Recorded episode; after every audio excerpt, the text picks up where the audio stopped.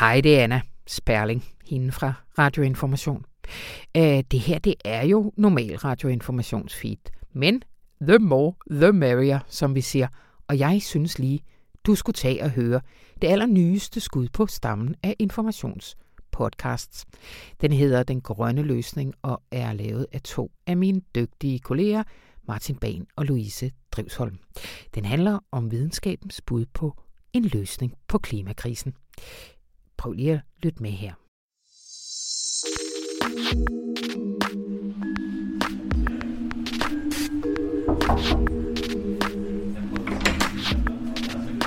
Hej Louise, velkommen. Mange tak. Tak fordi jeg må komme.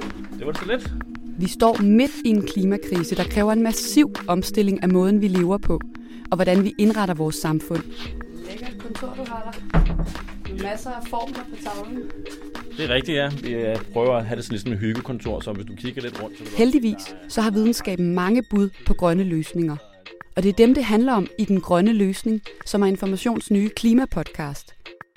Hver uge, der taler vi med en forsker, som måske har en del af svaret på, hvordan vi løser klimaudfordringerne. Jeg hedder Louise Skov Drivsholm, og jeg er journalist på Information.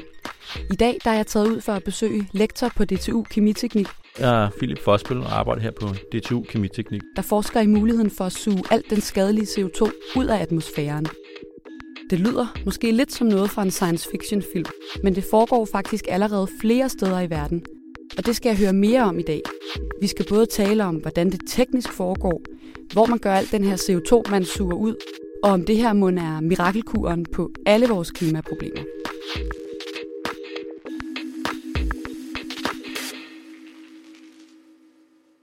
Sidste år der kom en rapport fra FN's klimapanel IPCC, hvor at de øh, fastslog, at øh, vi kan altså ikke stoppe klimakrisen ved bare selv at lade være med at udlede CO2. Vi er også nødt til at hive noget af al den her CO2 ud af atmosfæren igen. Øh, spørgsmålet er, hvordan dalen vi lige gør det, og det er jo øh, det er her, du kommer ind i billedet, øh, Philip. Fordi du, øh, du forsker nemlig blandt andet i den teknologi, der hedder carbon capture. Og altså, hvis du både vil prøve at oversætte det til, til dansk og til et sprog, også øh, dødelige forstår, hvad, hvad går det så ud på? Carbon capture, eller CO2-fjernelse, som det også det hedder, det er i virkeligheden at tage CO2'en væk fra der, hvor det er i dag, og så putte det hen et sted, sådan så det, er, det ikke øh, øh, gør noget ved vores klima. Hvordan tager man det her CO2? Er det noget, man, man støvsuger ud, eller hvordan foregår det sådan teknisk? Ja. Jeg tror, man skal nærmere betragte det som et filter. Altså, det vil sige, at man skal have en masse luft eller en masse øh, industriel gas igennem et filter, og så tager filteret det ud. CO2 er en syre, så i virkeligheden, hvis vi har en base til stede, så kan de syren og basen reagere på den måde, så fjerner det faktisk CO2. Så det er helt de simple principper bag CO2-fangst og fjernelse. Okay, så det er ikke sådan noget med, at man tager en eller anden stor støvsuger og ud i luften med den. Det handler faktisk om, at man udnytter en eller anden kemisk reaktion, eller, eller hvordan? Ja, altså, der er ikke nogen, der står og vifter med, med støvsugerrør, nej, men der er altså nogle af de her store enheder, som bliver bygget i dag, som ligner lidt en støvsuger. Måske faktisk en tørretumbler med altså et stort hul i, hvor der er alt det, det her sådan, uh, luft, det skal igennem. Nogle, nogle bruger et- noget kemi til at, at, at, få CO2 til at komme væk, og andre bruger nogle aktive overflader. Og, så der er virkelig mange forskellige gode initiativer i gang til at kunne fjerne CO2. Øh, det vi arbejder meget her med på DTU, det er jo øh, ikke kun et princip, vi øh, forsøger at gå mange forskellige veje, fordi at det er også det, at historien har vist, at, at når man kaster alle bolden op i luften, så er der helt sikkert nogle muligheder for, at der er en af dem, som, øh, som bliver til guld på vej ned. Ikke? Så, så derfor så, så forsøger vi faktisk at have en rimelig øh, åben sind over for, hvad det er, at, at, øh, at vi tager i betragtning i forhold til CO2-fangst og CO2-fjernelse. Og nu tænker jeg altså, klimakrisens store problem er jo, at der har ophobet sig sådan helt vanvittigt meget CO2 i, i vores atmosfære. Og en ting er så, at man ved kemi eller ved at suge det ud, ligesom kan komme af med det her CO2. Men altså, hvor gør man af det? Ja, altså, det er jo ret meget CO2, vi har med at gøre her. Jeg tror, folk ikke helt har forstået, hvor meget det reelt drejer sig om. Forestil dig, at hver dansker udleder cirka 9 ton om året. Altså, I skal forestille jer, en, en stor lastbil, den vejer vel, øh, hvad, en 3-4 ton eller sådan et eller andet, ikke? En bil, den vejer cirka 1 ton. Så altså, vi udleder utrolig meget CO2, og det, det fylder jo også meget. Det er jo rå vægt CO2, de udleder, vi udleder. Og, og, og hvor skal vi så putte det hen, siger du? Altså, en ting er faktisk at putte det hjem i skufferne. En ting er at lave det om til nogle materialer, vi skal putte hjem. Men jeg er ret sikker på, at der er meget få folk, der har plads til 9 ton materialer hjemme i deres skuffer. Jeg har i hvert fald ikke. Og det er jo hvert år, ikke? Så man skal dele med at have plads til meget i sit skab. Men altså, hvis man laver det om til materialer, er det så CO2-gafler og CO2-skeer, eller altså, hvad kan man lave det om til? Det kunne det sådan set godt være. Altså, de plastmaterialer, vi har i dag, de kommer faktisk fra olie og gas. Tro det eller ej, men det gør de. Øh, men i fremtiden, der kunne det være oplagt at sige, at de skulle komme fra noget CO2 i stedet for. Det vil sige noget CO2, som har en eller anden grøn baggrund. Øh, men hvor, hvor puttede vi så hen alt det her CO2? Og det er jo det, vi sådan et spørgsmål, går på. Øh, og der er forskellige muligheder. Altså, en ting er jo at putte det ned i et gammelt oliereservoir ude i Nordsøen. Eller det kunne være ned i et, et vandbærende lag, som aldrig har haft olie i sig. Teknikken er sådan set kendt nok. Vi har taget gas op af undergrunden. Nu skal vi bare putte den tilbage igen, der hvor den kom fra. Og så siger vi lige tak for lån på vejen. For det er jo ret vigtigt at forstå, at, at man kan godt bruge CO2 til en masse, men det er faktisk så meget CO2, det drejer sig om, at det skal tilbage igen ned der, hvor det kom fra. Okay, så det du siger altså, at man enten kan, øh, kan udnytte CO2 til at lave produkter, der altså også oprindeligt er lavet af, af olie og gas osv., altså så som for eksempel plastik, eller man kan smide det tilbage i undergrunden, hvor det egentlig kom fra. Og altså, hvis vi sådan lige prøver at, at blive lidt ved sidstnævnte, sådan, altså, hvordan foregår det? At laver man små magiterninger af CO2, eller binder man det i et eller andet? Eller, altså, hvordan går man fra, at man har suget den her CO2 ud, enten kemisk eller lidt mere støvsugagtigt, og til den så ender i undergrunden igen? Ja, altså CO2 den kommer ud på rå form, altså som ren CO2. Det er ikke en markiterning eller noget som helst. Det skal igennem en stor pumpe og op ved et højt tryk. For at kunne komme ned i undergrunden, så skal, det, så skal der bruges højt tryk. Øh, og så bliver det pumpet ned, og det kommer ned i en form, så det faktisk er lidt ligesom en væske. Det har det, der hedder en høj densitet. Ikke? Det er lige så tungt som vand.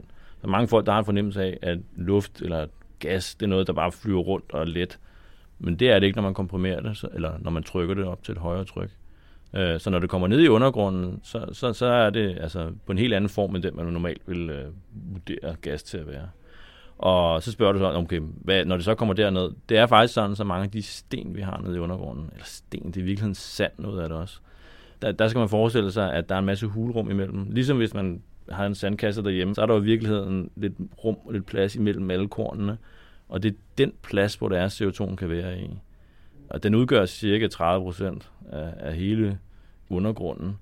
Øh, og det vil sige, at der er utrolig meget plads til CO2 dernede. Øh, og, og det, det er jo der, det skal være. Altså, det er der, det også har ligget som, som en gang som noget naturgas for lang tid siden. Så det er der, det skal tilbage igen. Okay, så man tager egentlig bare CO2'en og smider den ned, nærmest en fuldstændig circle of life for CO2'en, at den, den lå i undergrunden, vi tog den ud og byggede sådan et uh, industrialiseret samfund på det, og uh, nu er det taget overhånd, og så er vi nødt til at putte det tilbage, hvor det kom fra. Det er fuldstændig rigtigt. Det er lige præcis det, der skal til. Vi har nogle muligheder for at udnytte den infrastruktur, vi har i dag, og så putte det tilbage igen, der hvor det kom fra. Der er virkelig et stort øh, uudnyttet øh, lager øh, til CO2 dernede. Og så kan man så spørge sig selv, hvor meget er det, sådan, hvis man kan konkretisere det rigtig meget. Og det er jo sådan, så hvis vi valgte at gøre det her i dag, så kunne vi gøre det her i mange, mange hundrede år med den eksisterende udledning, vi har i dag.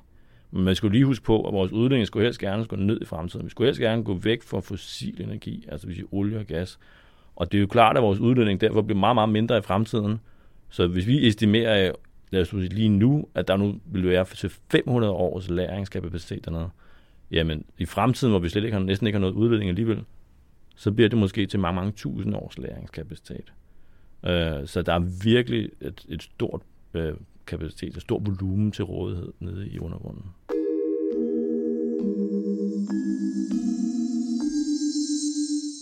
Altså det lyder jo sådan fuldstændig øh, utopisk mirakelkursagtigt det her, og en ting er, at det måske kan lade sig gøre kemisk i et laboratorium eller noget, men altså er det noget, man arbejder med ude i, i virkeligheden, det her øh, at få CO2 tilbage ned i, i undergrunden, hvor den hører til? Altså at tage CO2 ud af atmosfæren og putte det ned i undergrunden, det er der nogle enkelte virksomheder, der arbejder med. Øh, der er blandt andet en stor virksomhed, der hedder Carbon Engineering, og der er også en anden virksomhed, som hedder Climeworks. De, de har konstrueret enheder, som kan tage det ud af luften. Men at lagre CO2 i undergrunden er faktisk noget, som er blevet gjort længe på stor skala. Øh, man gør det op i Norge, fordi man har meget hård politik omkring CO2-udledning i Norge, fordi de øh, har en etisk, moralsk forpligtelse i forhold til alt det olie, de producerer. Og så oppe i USA, der har man også gjort det. Øh, og det er fordi, at der er nogle steder i USA, hvor man, hvor man har meget CO2 til rådighed, og så pumper man det ned i undergrunden. De er meget fokuseret på at bruge det her som en aktiv teknologi i fremtiden, også for at kunne opretholde det produktionsværktøj, de har i, i USA i dag. Okay, så de er altså allerede nødt til, fordi de udleder så meget øh, mm. CO2 i den produktion, de har, og, og få noget af det tilbage i undergrunden? Ja, altså nu vil jeg så sige noget, der er måske en lille smule kontroversielt. Altså det, man har gjort i USA, det er, at man har øh, taget CO2 og pumpet ned, ned i gamle oliereservoirer. Og formålet er faktisk at producere mere olie. Og det er fordi, når CO2 kommer ned i et oliereservoir, så bliver olien mere letflydende, og så kommer der mere olie op. Og det er jo en virkelig dårlig løsning, ikke? Altså, det, det er jo simpelthen det aller værste, man overhovedet kunne gøre. Og det er jo slet ikke den vej, vi skal i Danmark. Altså, i Danmark, når jeg siger, at vi skal for eksempel lagre CO2 ude i, i, øh, i Nordsøen for eksempel, så er det jo i et gammelt udtømt olie- og gasreservoir. Det vil sige, at vi har ikke mulighed for at producere mere fra det i dag. Og det står med en mulighed for netop at lagre CO2 dernede. Men hvis vi venter 30 år, så forsvinder den mulighed faktisk. Fordi så har man ikke de samme aktiviteter ude i Nordsøen. Øh, så, så det er vigtigt, at vi skal på en eller anden måde tage en beslutning for at, at, at, at tage den uudnyttede potentiale i brug, som ligger ude i Nordsøen. Øh, men det er ikke noget, der bare lige sker, fordi de licenser, der er til Nordsøen, de tillader ikke, at man lager noget. De tillader ikke, at man pumper noget tilbage igen. Og det er jo virkelig ret fjollet, ikke? Øh, I Danmark har man faktisk lov til at pumpe CO2 ned i et, et oliereservoir og producere mere olie, men man må ikke lagre CO2 for evigt dernede. Det er jo helt paradoxalt. Så der er nogle gode politikere, der skal have kigget på nogle kontrakter, måske sammen med nogle virksomheder, for at skabe noget, noget synergi, sådan så det er, at vi kan opretholde et godt klima i fremtiden. Hvis vi så kigger til Norge, som du også nævner som et eksempel, og nogle af dem, der er allerlængst fremme i verden med det her. Altså er det sådan, at de har CO2-støvsuger fabrikker rundt omkring, eller er det noget, man kobler på de meget CO2-belastende industrier? Eller, altså, sådan... altså op i Norge, der den CO2, de tager, den er relateret til noget af det, der er produceret i forbindelse med, forbindelse med deres olie-gasproduktion. Det vil sige CO2, der har en fossil baggrund. Det er i virkeligheden et filter, de har puttet på deres industrielle proces, som så tager det, øh, den CO2, der er til rådighed, og så putter det tilbage igen, i stedet for at udlede det til atmosfæren. Men altså, når der nu ligger den her teknologi til rådighed, den er udbredt i Norge, du nævner også, at I har, I har samarbejde her på DTU andre steder i Europa. Altså, hvorfor har man ikke bare puttet det her filter på alle fabrikker i verden, så vi kan komme i gang med at få den her CO2 ud, ligesom øh, FN's klimapanel siger, at vi skal gøre? Der er mange forskellige forklaringer på det her. Altså, en ting er jo helt sikkert, vi skal reducere vores udledning generelt set. Øh, men altså, der er jo to andre ting, som også er vigtige. Det må helst ikke koste for meget. Og så skal der være også politisk drivkraft for at gøre det her. Altså, det er sådan med CO2-fangst, at øh, det er rimelig billigt i forhold til, hvad vi har nogen, på nogen måde investeret i vindmøller. Så det er en mulig vej frem. Men det er bare sådan, at hvis det er en lille smule dyrere, for eksempel at producere cement, hvor man så skal have nogle udgifter til at fjerne CO2, jamen, så vil cementvirksomhederne ikke gøre det i Danmark, fordi at, øh, det er nemmere at gøre det i Kina, hvor man ikke har de restriktioner på at skulle fjerne CO2'en. Så det handler virkelig om penge, og det handler også om en eller anden form for beslutningskapacitet for politikerne til at sige, okay, det er, det er faktisk noget, at vi bliver nødt til at gøre. Man kunne jo godt tænke sig en scenarie, for eksempel, at hver gang, at den danske stat havde en stor entreprise på at bygge en bro, og så sagde man, den her cement, den skal helst være nuludleder. Det vil sige, at vi skaber et marked for, og en drivkraft for, at der ikke må være noget CO2-udledning i cementproduktionen. Så skaber man jo netop en mulighed for cementindustrien at sige, okay, fint, det vil vi gerne være med til. Og på den måde får de også på en eller anden måde en, en ordning, hvor der er, at de kan se, der er faktisk et marked, de kan producere til, som gør det muligt i Danmark eller Europa generelt set at, at indgå i den her slags aktivitet. Okay, så det er faktisk ikke videnskaben, der halter på det her område, det er sådan den politiske og økonomiske infrastruktur, øh, eller hvordan? Altså, videnskaben er jo altid sådan, så der er nogle gode muligheder for at forbedre hele tiden og komme op med ny teknologi. Altså, de sidste bare 15 år er det gået vildt stærkt. Og øh, omkostningerne til CO2-fangst og fjernelse er jo gået ned med 50 procent bare inden for de sidste 15 år. Men den store udfordring er jo at gøre det på stor skala, så det faktisk batter. Ikke? Altså, det kan sagtens lade sig gøre at lave noget industri, som, som vil kunne lære CO2 i undergrunden, eller skulle lave det om til nu sige, plastmaterialer. Men folk vil bare helst ikke betale mere for det. Så på en eller anden måde, der bliver man nødt til at lave en støttestruktur, eller lave noget, som gør, at det bliver rentabelt for de her virksomheder at gå ind i den proces. lad os nu sige, at vi vil lave CO2 om til et syntetisk brændstof. Man kunne jo godt gøre det, man for eksempel lavede et iblandingskrav fra politikerne, så siger okay, vi skal bruge noget syntetisk brændstof. Måske er det ikke lige bilerne, vi skal putte det ned i, men måske skulle det være noget tung transportindustri, det kunne være lastbilerne. Eller det kunne være flyverne for eksempel. Så vi altså kunne flyve på genbrugt CO2? Det kunne det være. Det er et skide godt eksempel. Så vil man jo praktisk gøre det, at, at øh, tage noget CO2 ud af noget grøn industri. CO2 har ikke noget energi i sig, det skal man huske på. Man kommer ingen vej ved at putte CO2 i en flyver. Men det, man skal gøre, det er at putte, tage noget strøm. Det kunne være overskudsstrøm, hvad ved jeg. Og så producere noget brint. Hvis man kombinerer CO2 og brint, så kan man faktisk producere ret mange forskellige slags materialer. Plastmaterialer er en af dem, men altså flybrændstoffer er sådan en anden ting. Det vil sige, at i praksis, så flyver flyveren så på det syntetiske brændstof, i stedet for det normale brændstof.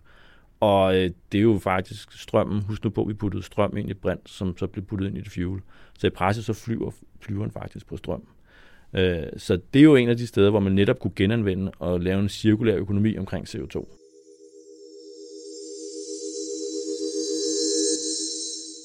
Altså nu øh, ved jeg godt, at især jeg er forsker, I er ikke så, I er ikke så glade for at, øh, at prøve at forudsige noget om, om fremtiden, fordi den er jo som bekendt uvis. Men altså, hvis du skulle give et forsigtigt skud fra hoften, hvor langt ude i fremtiden er vi så, for at det her det er en helt øh, implementeret del af den måde, vi forsøger at, at løse klimakrisen på? Altså at vi, vi suger CO2'en ud af atmosfæren og enten genanvender den eller putter den ned i undergrunden igen?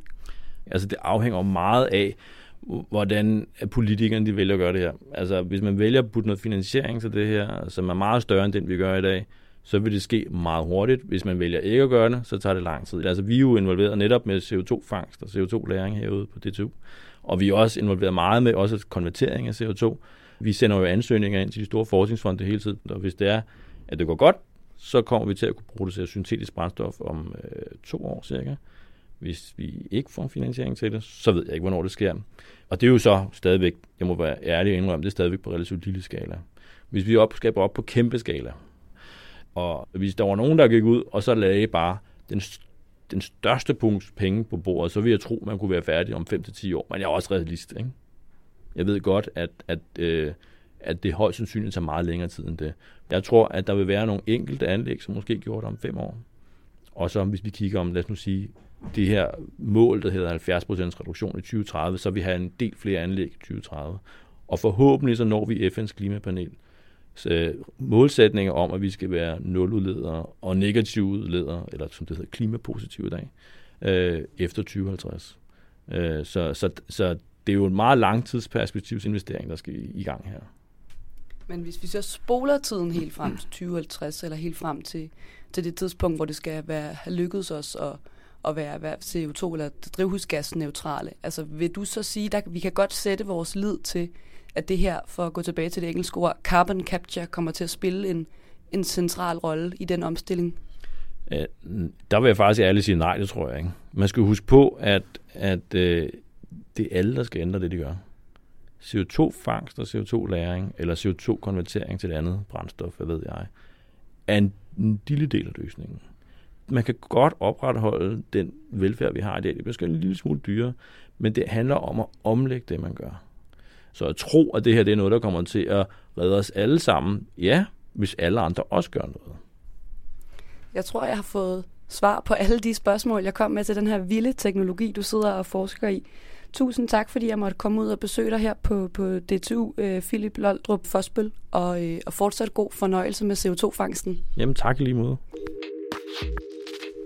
Det var alt for første afsnit af Informations Klimapodcast. Tak til Philip Loldrup Fosbøl og til alle jer, der lyttede med. Husk, at du kan abonnere på den her podcast i iTunes, eller hvor du ellers lytter.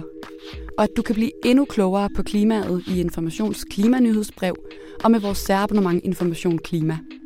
Podcasten her, den er klippet af Astrid Dynesen, og med i redaktionen er også Anne Pilegaard, Anton Geist og Martin Bag. Vi lyttes ved. Hej, det er mig igen. Øh, jeg håber, du kunne lide, hvad du hørte, og heldigvis er der meget mere. Du skal simpelthen bare blive her i din podcast-afspiller, og så skrive Den Grønne Løsning. Eller du kan også gå ind på information.dk-podcast, og der kan du melde dig til, så kommer de bare flyvende ind i dit feed hver uge. Men øh, ellers hører så vi vel bare ved i Radioinformation i næste uge.